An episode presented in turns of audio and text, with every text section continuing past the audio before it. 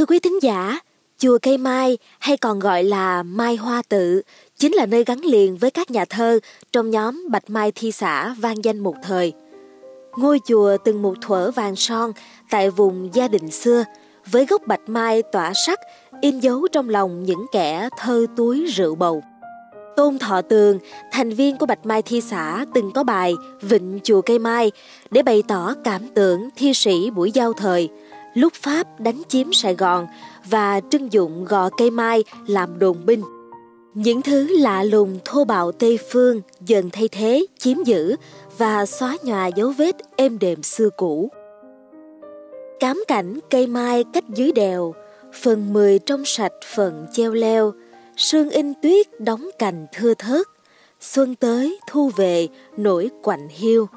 Lặng lẽ chuông quen con bóng xế, tò le kèn lạ mặt trời chiều, những tay rượu thánh thơ thần cũ, trong cảnh bao nhiêu, tiếc bấy nhiêu. Dấu vết chùa cây mai đã phai nhòa theo năm tháng biến động của thời cuộc. Và trong số podcast ngày hôm nay, Báo Tuổi Trẻ mời quý bạn đọc cùng tìm lại dấu xưa về một sắc trắng đã làm say lòng biết bao thi nhân thuở ấy. Thưa quý vị, sách hỏi đáp về Sài Gòn, thành phố Hồ Chí Minh tập 6, nhà xuất bản trẻ năm 2006 dẫn lại Đại Nam nhất thống chí về vị trí chùa Cây Mai, rằng nằm ở gò đất cao tại thôn Phú Giáo, huyện Tân Long, thuộc phủ Tân Bình, tỉnh Gia Định, gốc Nguyễn Thị Nhỏ, Hồng Bàng, thành phố Hồ Chí Minh hiện nay. Tại đây có một số cây mai người xưa lập nên chùa Ân Tôn hay Ân Tông trên đỉnh gò. Trịnh Hoài Đức trong tập thượng Gia định thành thông chí, tu trai Nguyễn Tạo Dịch, nhà văn hóa phụ quốc Vũ Khanh, phụ trách văn hóa Sài Gòn, từng miêu tả Gò cây mai cách phía nam trấn 30 dặm rưỡi. Ở đây gò đất nổi cao, có nhiều nam mai, nhanh cối rườm rà. Nhưng khi hoa nở không có tuyết, chỉ có lá hộ vệ mùi thơm mà thôi. Hoa bẩm linh khí sinh ra nên không đem trồng nơi khác được. Tuy nhiên, tiến sĩ Cù Thị Dung thuộc Trung tâm Lưu trữ 2 cho rằng bản dịch đã nhầm lẫn về mặt khoảng cách. Trong một bài viết của mình, tiến sĩ Dung chỉ ra theo Trương Vĩnh Ký thì một dặm dài 270 tầm, 30,5 dặm tương đương với 17,4 km là khoảng cách quá xa so từ thành gia định cũ về khu vực chợ lớn. Tra cớ nguyên bản chữ Hán thì dịch giả đã nhầm. Nguyên tác ghi là thập tam lý bán, tức là 13,5 dặm.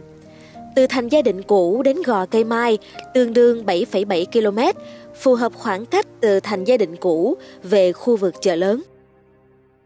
Giai đoạn năm 1859 đến năm 1862, Gò Cây Mai trở thành cứ điểm phòng thủ của nghĩa quân Việt để đối kháng với quân Pháp.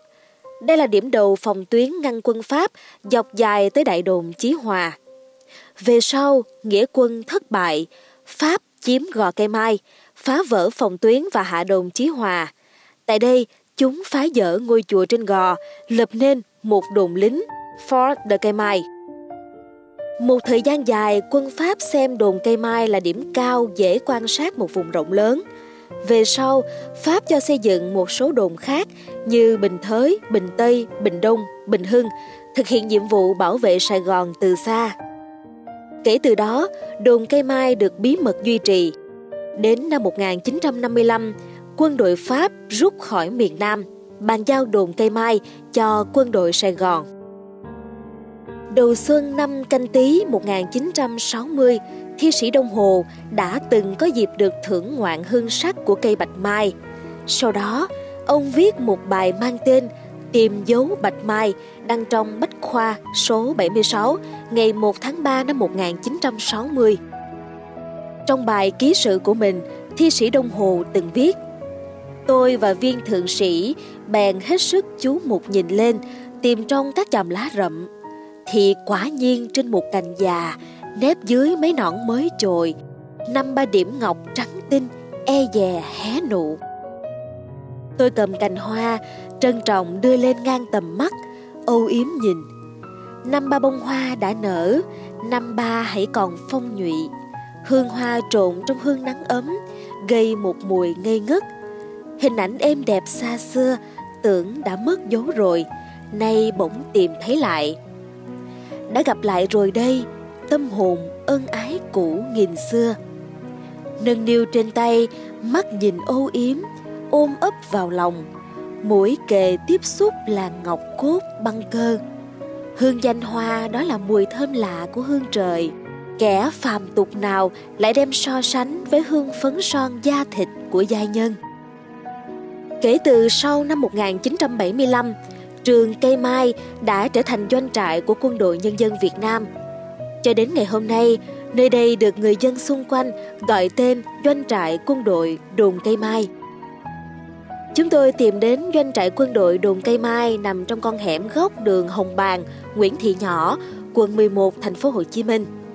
Bên cạnh chung cư Cây Mai, theo quan sát, dọc trên đoạn đường Nguyễn Thị Nhỏ rẽ vào Hồng Bàng, một số hàng quán hai bên thêm chữ cây mai vào biển hiệu của mình như một cách lưu dấu thời xưa cũ. Tại đây, chúng tôi gặp Thượng úy Nguyễn Hữu Vĩnh. Anh cho biết, trong khuôn viên doanh trại vẫn còn một gốc bạch mai đã cao niên. Hoa bạch mai nhỏ hơn các loại mai khác, chỉ nhỉnh hơn đầu chiếc đũa con, năm cánh trắng muốt.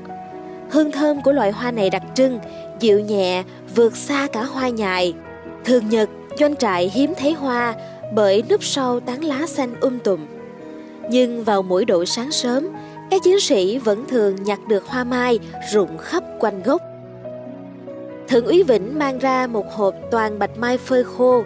Chúng tôi cẩn thận đón lấy, đưa lên mũi, cảm nhận hương sắc thoảng nhẹ vẫn còn đây dù đã pha lẫn mùi nắng bụi. Theo chân Thượng úy Vĩnh, chúng tôi được tận mắt thấy cây bạch mai mà mình từng ao ước được gặp gỡ. Gốc bạch mai phát triển xanh tốt, có hai nhánh lớn, bên trên lại phân thêm nhiều cành nhánh khác nhau.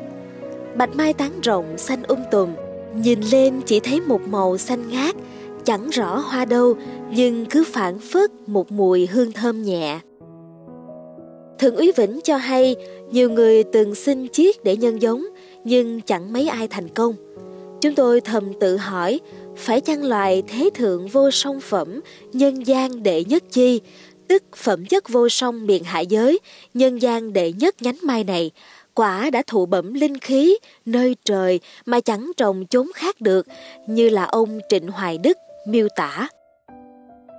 Dưới tán xanh, chúng tôi bắt chước dáng điệu của đào tiềm, phủ cô Tùng Nhi bàn hoàng, tức đứng mân mê cây tùng lẻ loi, thơ thẩn mãi, để mong tìm lấy một đóa trắng hồn băng chất ngọc giữa nền lá biếc nhưng chẳng may mắn như thi sĩ Đông Hồ, chúng tôi ngậm ngùi đứng trông theo tán lá xanh, cố nheo mắt tìm mà chẳng thấy một điểm trắng hằng ao ước.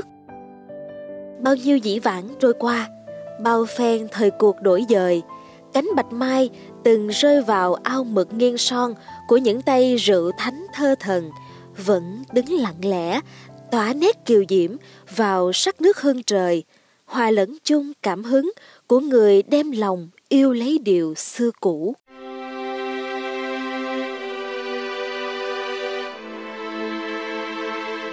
Thưa quý thính giả, mong là với số podcast ngày hôm nay đã mang đến cho quý vị câu chuyện nhiều cảm xúc về dấu xưa của cánh bạch mai lặng lẽ ở chùa cây mai. Và đừng quên theo dõi podcast Báo Tuổi Trẻ chuyên mục Đất và Người. Chúng tôi sẽ mang đến thêm nhiều điều thú vị cho quý thính giả trong những tập phát sóng tiếp theo nha. Còn bây giờ, xin chào tạm biệt và hẹn gặp lại.